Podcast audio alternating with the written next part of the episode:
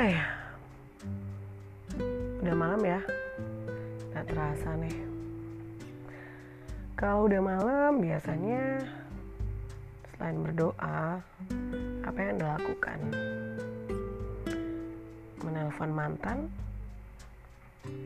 Memohon pada Tuhan biar ngimpin mantan yang baik hati Atau Ya membayangkan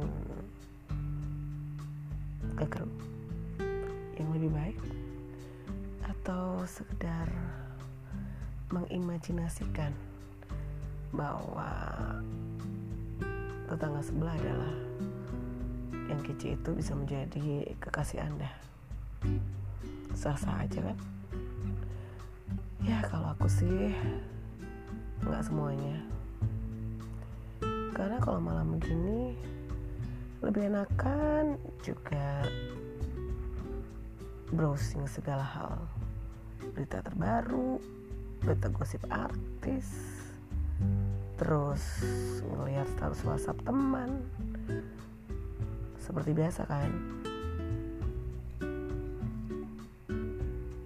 Mungkin ada beberapa yang bikin kita jadi sebel kesel.